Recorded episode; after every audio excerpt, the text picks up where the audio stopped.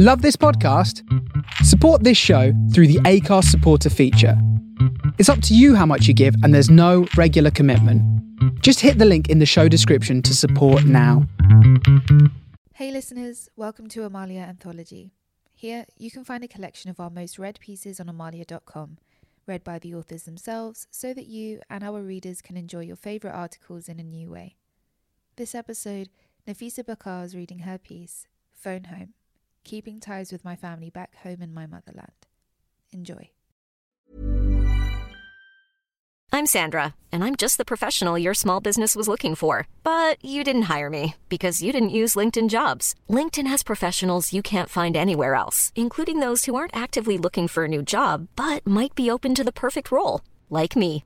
In a given month, over 70% of LinkedIn users don't visit other leading job sites. So if you're not looking on LinkedIn, you'll miss out on great candidates like Sandra. Start hiring professionals like a professional. Post your free job on linkedin.com/people today.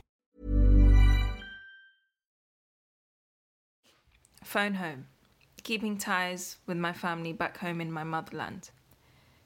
And so many of our stories begin with my father was the only person in his family to leave his village in search for a better life for himself and his wife, my mum. His search took him to Indonesia and then later the UK, where I was born. For my parents, like many immigrants, keeping ties with their homeland was important. Maintaining those ties manifested in phoning home, sending money back, and taking us back to visit over the summer holidays. Many of the ties lived through the food we had, like mishti palau, Darjeeling tea, and the tradition of having lamb curry and rice chapatis for our Eid breakfast. I loved going to visit family in India and fondly refer to it as back home, even though I have no intention to settle there, ever.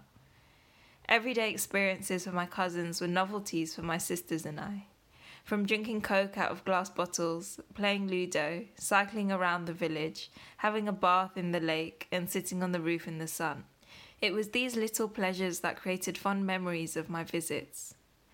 I remember playing on the grounds with kids from other houses, next door neighbours, and my cousins. We'd play for hours cricket, hide and seek, the Indian version of What's the Time, Mr. Wolf, go for boat rides, jump in the lakes, and when the night came, we'd sit on the Gorugari singing our lungs out for Antakshari. Playing together was our commonality, it was our form of communication.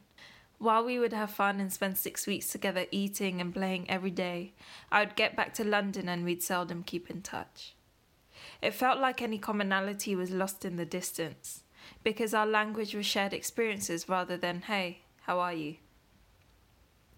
Then we all started getting older, some cousins getting married and moving out of the five family households into other towns. Conversations on the phone at times felt painful. The nuance is often lost in translation, meaning that they often stayed at surface level. They would go something like this Hey, hey, are you good? Yes, how are you? Good, have you had lunch? Yes, I'm just sitting outside now and everyone's sleeping. Is it hot? It was, but we just had a lot of rain. And then I would say my mum or my dad or my sister wants to speak to you, even if they didn't, because it was just easier to move the conversation over like that. Last week I woke up and I messaged my mum and said, What's Nana and Nanny's number? I felt a sadness. A sadness that they were getting older and we were talking less. A sadness that my aunt, who was diagnosed with cancer, could no longer talk.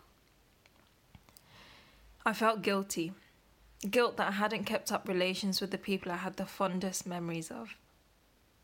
Memories of sleeping in my nana and nanny's bed, going to the bazaar with my uncle on his motorbike, sitting in my uncle's shop and drinking tea, my nanny oiling my hair or making us pickles to take back to London, my auntie helping me have a bath in the outside shower, taking three buses from her town to make sure she came to see us. I didn't know what to say. But while the conversations may have felt painful, maybe it was just enough for them to hear my voice, to hear a presence. Maybe it isn't about what the conversation is about. Maybe just phoning home is enough.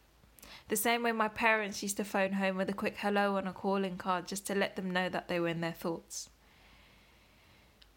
I still haven't called home, and my auntie passed away last night. Phone home.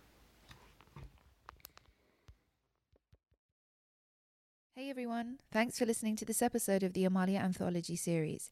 If you'd like to be a part of the anthology series or want to interview an elder, get in touch at contribute at amaliah.com. If you enjoy the podcast and wish to support our production, head on over to amaliah.com slash support. You can find us on Instagram at amaliah underscore com and on Twitter at amaliah underscore tweets. Like, share, subscribe, and we'll see you on the next one. Planning for your next trip? Elevate your travel style with Quince. Quince has all the jet setting essentials you'll want for your next getaway, like European linen, premium luggage options, buttery soft Italian leather bags, and so much more. And is all priced at 50 to 80% less than similar brands. Plus, Quince only works with factories that use safe and ethical manufacturing practices. Pack your bags with high-quality essentials you'll be wearing for vacations to come with Quince. Go to quince.com/pack for free shipping and 365-day returns.